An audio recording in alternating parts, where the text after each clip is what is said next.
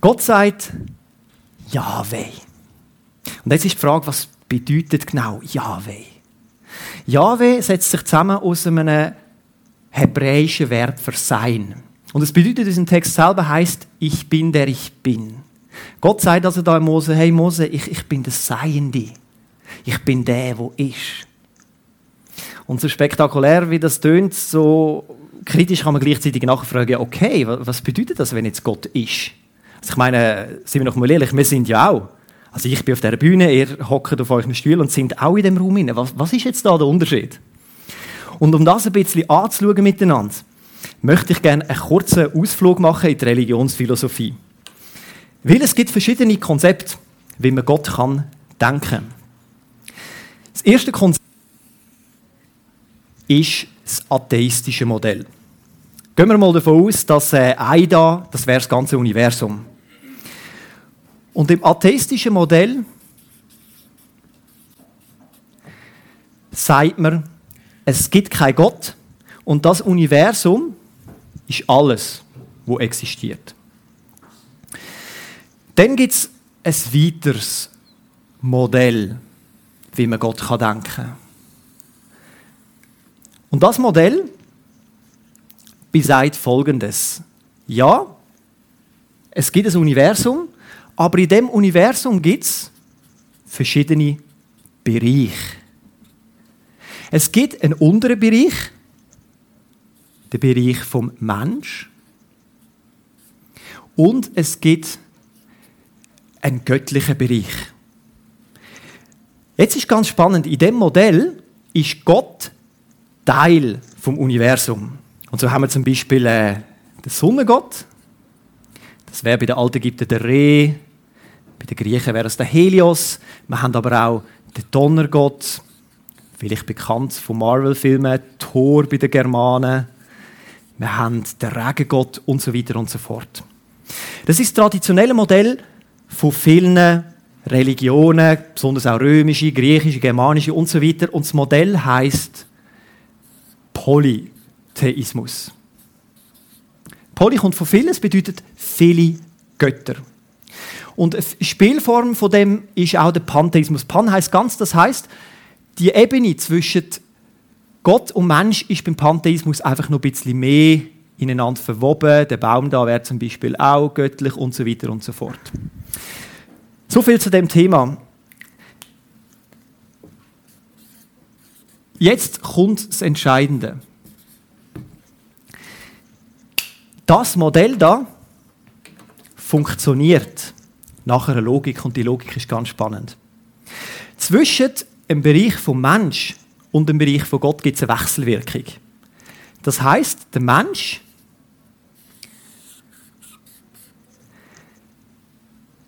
der opfert, benimmt sich gut, strengt sich an, um eine Wirkung auf Götter zu haben. Und die Götter hingegen reagieren auf das reagieren und dem Menschen Gunst schenken. Beispielsweise, es ist Trockenheit. So bringst du ein Opfer, damit der Regengott Regen schickt. Oder beispielsweise, du willst Krieg führen und sagst, ich brauche einen Sieg. Dann gehst du zum Ares, germanischen Kriegsgott oder Mars, wenn du immer bist, bringst ein Opfer und der Kriegsgott tut dir nachher helfen. Man kann also sagen, das ist äh, eine Tauschtransaktion, die stattfindet. Und die Tauschtransaktion hat einen Namen und die heißt auf Latinisch do ut des. Das bedeutet nichts anderes als ich gebe, damit du gibst.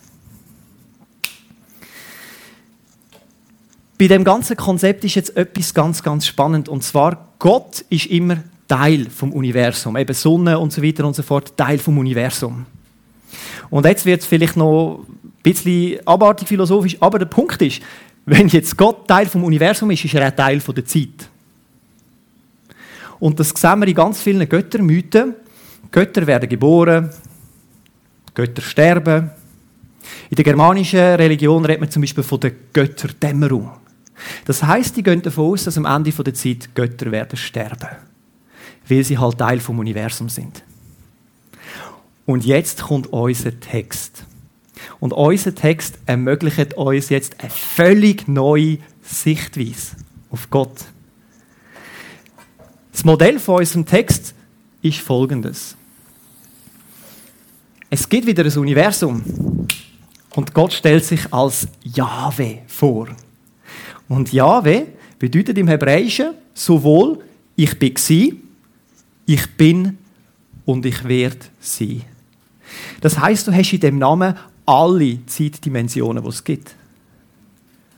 Und Gott drückt damit aus, ich bin nicht Teil von dem Universum, sondern, jetzt ein dreieiniger Gott, ich bin außerhalb von dem Universum. Gott ist ist und er wird immer sein. Mit anderen Worten kann man sagen, der Name Jahwe beinhaltet, wenn Gott sagt damit, ich bin der ewig Seiende. Ich bin Jahwe. Jetzt ist es spannend, weil Gott sagt da im Vers 15, das ist mein Name ewiglich, Jahwe. Wir wissen heutzutage, dass das Universum sich ausdehnt. Wissenschaftlich ist es so, dass man davon ausgeht, es hätte mal einen Start gegeben. Man nennt das Urknall, die Bibel nennt es Schöpfung. Und das dehnt sich aus. Und heute geht man davon aus, dass das Universum eine riesige Kugel ist, ungefähr im Maß von 15,8 Milliarden Lichtjahren. Und jetzt stellt man sich das mal vor. Jetzt ist in dieser Zeit mit einem Klatsch das Licht zweimal um die Erde herum. Ein Lichtjahr heisst das ganze Jahr die Zeit. 15,8 Milliarden Lichtjahre, versteht ihr?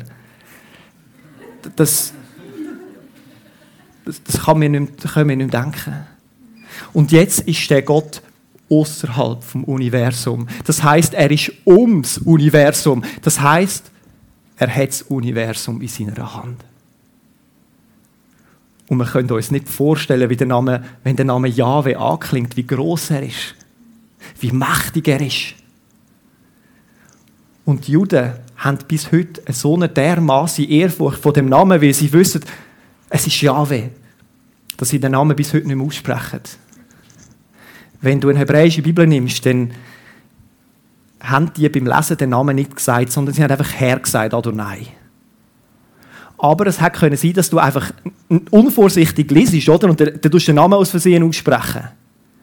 Und dann haben sie Angst gehabt, dass das passieren könnte. Und darum haben sie nachher den vokalen Namen eingesetzt, dass man den Namen nicht mehr aussprechen kann. Sie haben so eine Ehrfurcht vor dem Namen, dass sie ihn geschützt haben, dass ihn niemand ausspricht. Und in der damaligen Religion hat einisch im Jahr der Hohepriester am höchsten Viertag in den Tempel hinein dürfen. Und dann hat er einisch den Namen gesagt. Und sie haben ihn mit Seil abgebunden, dass er, wenn er würde sterben beim Namen sagen, dass er ihn wieder rausziehen könnte. Versteht ihr, der Name ist so heilig für sie, der ist so groß, der ist so mächtig. Bis heute. Was hat jetzt das mit uns zu tun? Wenn Gott außerhalb vom Universum ist, können wir Gott nicht auffinden. Wir können nicht einfach sagen, okay, ich gehe jetzt schauen, hinter dem Berg ist Gott. Wir können auch nicht Andromeda-Nebel hinter, ah, jetzt haben wir gefunden. Gott ist gar nicht Teil von dem Universum, sondern er ist außerhalb. Aber jetzt denkst du, okay, aber wie kann man den Gott erfahren? Man könnte Gott gar nicht erfahren. Ausser er macht sich erfahrbar für uns. Und wie macht er das?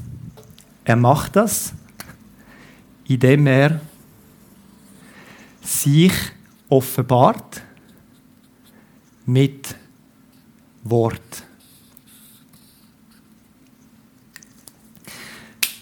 Genau so, wie es in unserem Text drin ist. Gott spricht zu Mose, er macht sich erfahrbar in dem Moment. Jetzt ist natürlich die Frage, ja, okay, aber ähm, wie können wir jetzt dem, dem Gott begegnen? Das Konzept der Religion heißt du und das. Also, das bedeutet, du tust ein möglichst gutes Leben leben, du strengst dich an, du gehst regelmäßig in Kille, ins Connect, du tust äh, regelmäßig beten, du strengst dich an und vielleicht kommst du am Ende dann zu Gott. Das Problem ist, das funktioniert nicht wirklich.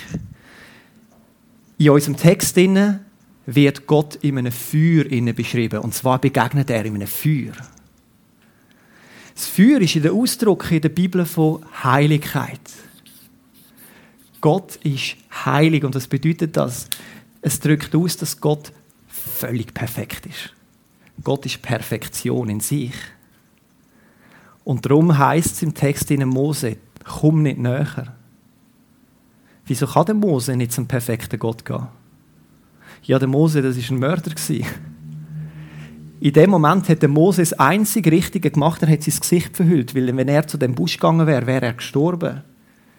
Wie Gott so dermaßen heilig und perfekt ist, dass der unperfekte Mose das gar nicht hat können aushalten. Und genau so ist es bei uns Menschen. Wir haben häufig das Gefühl, ah, okay, du das, ich tue mich jetzt da ein bisschen anstrengen und am Schluss dann tue ich auf direktem Weg in den Himmel hinein, äh, hüpfen. Aber du wirst nicht in den Himmel hüpfen. Du wirst an jeden anderen Ort herhüpfen, wo eben Gott nicht ist. Weil du die Perfektion von dem Gott gar nicht kannst aushalten. Und darum ist die Folgerung, wir sind in einer ziemlich dummen Situation als Menschen. Wir können nicht zu Gott kommen. Und das ist das Dilemma. Gibt es eine Lösung? Und das Spannende ist, das Volk Israel ist in unserem Text in einem riesigen Dilemma. Die sind in der Gefangenschaft. Und zwar schon seit ungefähr 400 Jahren.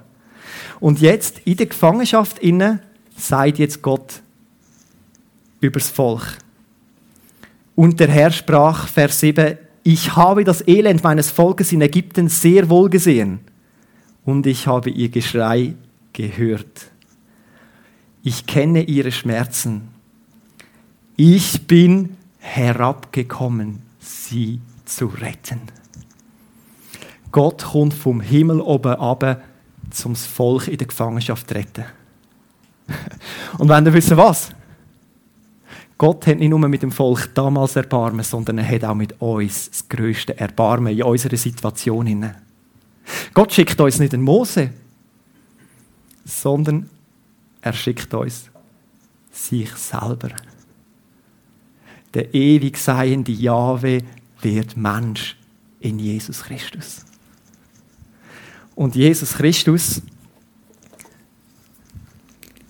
kommt auf die Erde.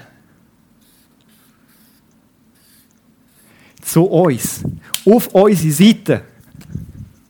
Der ewig Seiende, Jahwe, verlässt seine Zeit. Er kommt in die Zeit hinein für uns, wie es in Galater heißt. Und jetzt sind wir ganz ehrlich miteinander heute Morgen. Wie soll das funktionieren? Wie will der ewig seiende Mensch werden und zu uns kommen? Sind wir doch mal ehrlich, das ist völlig absurd. Das ist völlig absurd.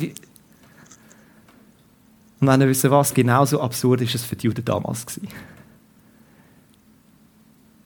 Es gibt ganz, ganz spannende Aussagen, wo Jesus leicht versteckt sagt, dass er Jahwe ist.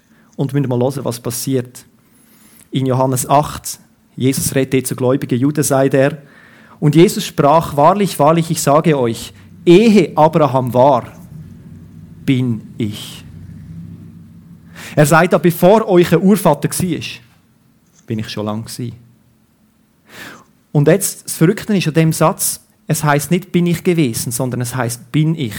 Im Griechischen ego eimi. Jesus sagt da, bevor der Abraham war, ich bin Jahwe. Und in dem Moment haben die Juden realisiert, was er geheißen hat. Und da heißt es im nächsten Satz, da hoben sie Steine auf, um sie auf ihn zu werfen. Der Mensch hat gesagt, er ist der ewig Seiende, der Name, wo wir seit Tausenden von Jahren nicht aussprechen. Oder der hat gesagt, er ist ein. Das ist, verstehen ihr, die grösste Gotteslästerung, die man sich vorstellen kann, dass ein Mensch kommt und sagt, ich bin Jahwe. Weil er ist der ewig Seiende, über aller Zeit, was das Universum in seiner Hand hat.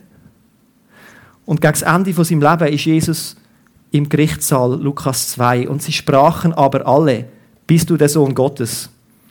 Jesus sprach zu ihnen, ich bin's. Jesus sagt, ich bin Jahwe. Und in dem Moment sagen sie, was brauchen wir noch mehr? Gehen das Kreuz mit ihm. Und das ist so verrückt. Die Leute haben Jesus gekreuzigt, weil sie gemeint haben, er ist Jahwe. Aber sie haben etwas übersehen. Jesus ist Jahwe Und so stirbt Jesus Christus am Ende von seinem Leben an einem Kreuz. Meine Frage ist jetzt, wieso stirbt jetzt Jahwe an einem Kreuz für uns? Und das ist das, was mich an dieser Botschaft am meisten bewegt hat. Das menschliche Konzept heißt, wir tun uns anstrengen, wir geben hier, damit Gott gibt. Wir geben, damit Gott gibt. Aber Gott hat gewusst, egal was die Menschen geben, sie können dem heiligen Standard sowieso nie entsprechen. Und darum macht Jesus Christus beides. Jesus Christus hier kommt als Mensch auf die Erde, lebt das perfekte Leben in jeder einzelnen Facette. Und am Ende von seinem Leben macht er das. Er gibt. Also, der Satz heißt, ich gebe, damit du gibst. Und Jesus sagt, ich gebe, damit ich gebe. Jesus hat beides gemacht. Jesus ist ganz Mensch gewesen, hat das perfekte Leben gelebt. Und am Schluss, Belohnung für sein perfekte Leben, das er verdient hat, gibt er einfach uns. Ohne, dass wir etwas dafür haben können machen. Und das ist Gnade. Und das fasse ich in dem Satz so wunderschön zusammen. So sehr hat Gott die Welt geliebt, dass er seinen eigenen Sohn gab. Du. Damit alle, die an ihm glauben, nicht verloren werden, sondern das ewige Leben haben. Dies. Jesus Christus macht beides. Wir haben gar nichts zu bringen. Gar nichts. Nur unsere leeren Hände. Jesus hat das Leben gelebt und wir hätten leben. Jesus ist der Tod gestorben und wir hätten sterben. Er hat alles gemacht. Nicht, weil wir großartig sind, sondern weil er großartig ist. Der Name Jesus bedeutet Jeshua auf Hebräisch und es bedeutet nichts anderes als Jahwe ist Rettung. Jesus ist Jahwe und Jesus hat uns errettet und er macht uns das Angebot. Und zum Schluss noch ganz kurz, ich versuche es noch auf den Boden abzuholen, was bedeutet Jesus für uns ganz konkret? Der erste Punkt ist, wenn Jesus Jahwe ist, auf dieser Erde gelebt ist, dann können auch wir Jahwe begegnen. Und zwar können wir Jahwe am Kreuz begegnen. Wir können jetzt zu, zu Jahwe und sagen, Jahwe, vergib du mir meine Schuld, mach du mich rein, mach du mich heilig. Und in dem Moment macht er das und wir kommen in Beziehung mit dem Ewigseienden. In unserer Stelle macht der Mose etwas ganz Komisches, damit er zu Gott kommen kann. Was macht er genau? Er zieht seine Schuhe aus. Vielfach denken wir, das ist vielleicht damals ein Ausdruck von Ehrerbietung. Ist es eigentlich nicht. Die Schuhe ausziehen war damals ein Bild dafür, dass man das Besitzrecht an jemanden abtritt. Für alle Bibelkundigen unter euch, es gibt die Stelle im Buch Ruth, wo der Boas das Feld erwirbt. Und dann heißt es, und der Verwandte hat einfach den Schuh aufs Feld geworfen. Und er hat gesagt, da hast du das Feld. Aber das Verrückte ist, der Mose gibt Jahwe nicht das Feld, weil das Feld gehört bereits Jahwe, sondern der Mose gibt sich selber hin. Und wenn wir eine Beziehung mit Gott leben, dann bedeutet das, dass wir uns selber hingeben. Damit wir jegliches Verfügungsrecht über uns selber, über unsere Wünsche, über unsere Träume, über unsere Beziehungen, über, über unsere Finanzen, dass wir einfach alles Gott hergeben. Und Jesus von Jahwe war und hat gesagt, wenn ihr mir nachfolgen wollt, lasst alles los ganz mehr. Und das Schöne ist, das, was mir Gott geben, das braucht er, um etwas Wundervolles daraus zu machen. Und ich möchte dich ermutigen, Jesus möchte nicht viel von dir. Er möchte alles. Gib es ihm hin. Und er wird etwas Wundervolles machen. Es ist schwierig für uns, aber er macht es. Und der zweite Punkt, den ich noch für uns möchte mitnehmen möchte, ist, ja, wer sagt da nicht einfach den Namen? Sondern er sagt den Namen in einer Situation, in der der Mose völlig überfordert ist. Der Mose ist am Anschlag. Seit 40 Jahren macht er nichts anderes als Schafhüter, obwohl er einer der besten ausgebildetsten Typen war. Und in die Überforderung von Mose hinein sagt Gott, ich bin Jahwe. Und das ist das, was mich am meisten ermutigt an dem Innen. Ich weiß nicht, ob ihr es kennt, irgendwo nicht mehr weiterzukommen. Ich persönlich gehe im Moment in eine, in eine, eine ziemlich schwierige Zeit in meinem Leben durch. Weil ich habe vor ein paar Monaten meinen Sohn verloren. Und ich kann euch sagen, es gibt gute Bücher, Selbsthilfebücher und so weiter und so fort. Aber das, was mir wirklich Kraft gibt, ist zu wissen, dass mein Gott Jahwe heißt. Dass mein Gott außerhalb der Zeit ist. Dass er souverän ist und dass er regiert. Und dass er außerhalb dieser Zeit ist, der ewig Seiende. Und ich hätte mich an ihm fest. Und je mehr ich verstehe, umso wer er ist, umso mehr Halt komme ich in meinem Leben über, weil ich mich an ihm festhalten kann. Und er ist ein starker Halt. Und ich möchte dich ermutigen, wenn du vielleicht selber irgendwo immer wieder am Anschlag bist, mach dich auf, Jahwe zu entdecken. Gang in Gottesdienst und los, was die Leute über Jahwe sagen. Lies deine Bibel und lies, was da über Jahwe steht. Markier von mir aus die Beschreibung von ihm. Ich mache das seit mehreren Jahren. Mach Lobpreis und öffne die Augen für den Jahwe. Und je mehr du verstehst, wer Jahwe ist, umso mehr wirst du Halt in deinem Leben finden. Amen. Ich möchte gerne beten. Wir können gerne dazu aufstehen.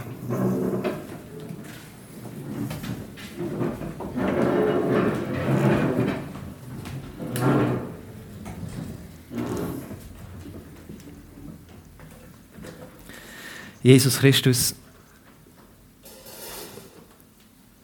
du ewig Seiende, Jahwe. Wir stehen da jetzt vor dir und wir danken dir, dass du so groß bist. Und ich bitte dich jetzt, Heiliger Geist, dass du uns die Augen öffnest für den, wo du wirklich bist.